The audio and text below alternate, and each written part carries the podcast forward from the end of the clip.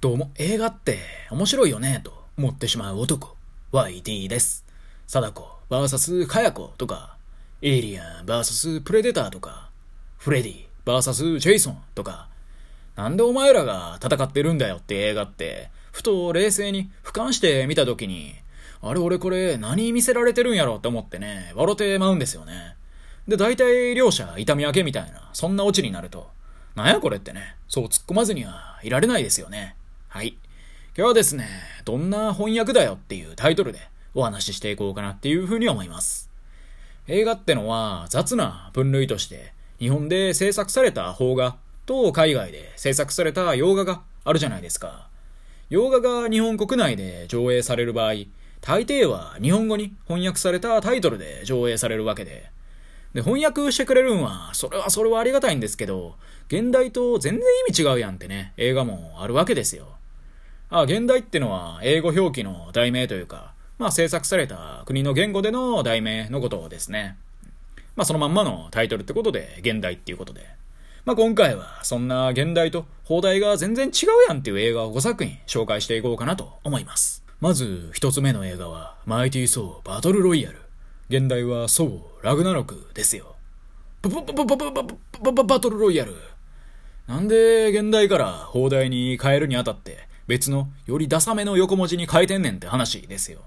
カタカナでマイティーソー、ラグナロクでええやんってことで。なんやこのセンスのなさ。まあ、この映画はね、私当時付き合っていた彼女と一緒に見たんですけど、彼女はね、それはそれは憤慨してましたね。なやこのダサい訳し方と。まあ、バチバチのマーベル作品ファンだったんでね。で、ちなみに Wikipedia パイセンを見てみると、ラグナロクは北欧神話の世界における週末の日って意味らしいですね。ああ、週末の日ですかと。確かにね、ラグナロクってあんまりね、聞き馴染みがないというか、あんまりわかんないかもしれないですけど、バトルロイヤルも別にね、そんな馴染みある言葉でもないですからね。な、バトルロイヤルってみんなでわちゃわちゃ、わちゃわちゃ戦ってるイメージですけど、そんなん言い出したら、マーベル作品毎回バトルロイヤルですやんと。毎回みんなわちゃわちゃ戦ってますやんってね。そういうことで、なんやこれってね、映画でしたね。まあ内容は面白かったですけど。で、次、二つ目の映画は、ゼログラビティ。現代はグラビティですよ。真逆の意味やないかと。そう突っ込んだのは私だけではないでしょう。意味的には、放題の方が無重力。で、現代の方が重力ってことで。とはいえ実際にこの作品を見てみると、どちらがタイトルでも、まあ合ってるような気もするんですけどね。主人公はほぼほぼ全ての尺で宇宙空間にいるんで、放題の方の無重力、まあゼログラビティでも問題ないかなと。まあそれでも遭難した無重力空間の宇宙から地球に生還して、重力、グラビティを感じることで生を実感するっていうシーンが、この映画のフィナーレを飾るんで、まあ、グラビティのままでもよかったんじゃないかしらっていう考えは否めないですけどね。まあまあまあまあ、マイティーソー、バトルロイヤルよりは、全然いいかなと。ほいで次、三つ目の映画は、それでも夜は明ける。現代は12 years a slave っていうことで、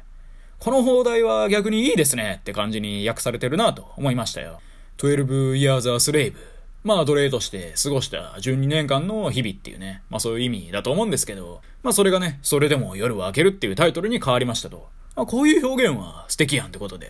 それでも夜は明けるよと。俺もそう思うって感じで。まあ放題だけ見ると奴隷にされた主人公の物語だとは思わないですけど、映画を見た後だとね、あ、なるほどねって感じですよ。で、これはね、本当に言ったのか、定かではないですけど、かつて、夏目漱石が I love you の和訳として、月が綺麗ですねって言ったのと同じ感じですよね。まあいきなりね、月が綺麗や言われてもハテナですし、その意図を聞いてもハテナですし、どんなコミュニケーション能力してんねんって話なんですけどね。月が綺麗ですね。君は僕の太陽だってことで、まあ天体というか、惑星というか、まあそういうのに例えるのが流行った時期がかつてあったのかもしれません。まあ、確かにね、壮大なスケールで褒められたら嬉しいっすもんね。君が僕にとってのだし巻き卵だとか言われても、まあ、褒められてるんかようわかんないっすからね。ということで、表現ってセンスが求められるよねってことですな。ほいで次、四つ目の映画はセッション。現代はウィプラッシュですよ。ウィプラッシュは日本語にするとムチ打ちっていう意味です。さすがにムチ打ちを放題にはできないですねってことなんでしょうか。この作品に出てくる音楽学校の鬼教官は、ことあるごとに生徒たちに対して魂のビンタをかますんですよね。もうこんなにもかっていうぐらいのビンタですよ。私もね、小学生時代にあの子にされた渾身の平手打ちを見ていて思い出しましたよ。もうね、なんかこの鬼教官のビンタの破壊力が半端やないんで、ビンタされた生徒はね、ムチ打ち状態みたいになってたんでしょうね。だからビブラッシュなのかもしれません。あと、この鬼教官は暴力だけじゃなくて、暴言もね、めちゃめちゃ吐きますし、まあ、バイオレンスな男ですよ。ただ、暴力的、陰鬱な描写が、この作品の本質ではなくて、最後の数分のシーンはね、放題の通り、セッションと名付けるにふさわしいね、鳥肌ものの映像ですよ。もう最後の数分まではこの映画のね、100何分はもう壮大な前振りっていうね、まあ、そんな映画なんでね、まあ、よかったらぜひぜひ見てみてください。まあ、見たことない方はね、絶対そのネタバレとか見ずに見た方がね、絶対いいっすよ。ではいよいよ最後、5つ目の映画はきっとうまくいく。現代は3イディオッツですよ。イディオットはバカっていう意味なんで、まあ、3人のバカっていうね、ことなはずですよ。ただ、放題はきっとうまくいく。まあ、これに関してもね、いい翻訳だなと思いますね。きっとうまくいくっていうそのメッセージ、それはいいですねって感じですし、メインの3人はね、まあ、現代通りバカやなとも思いますよ。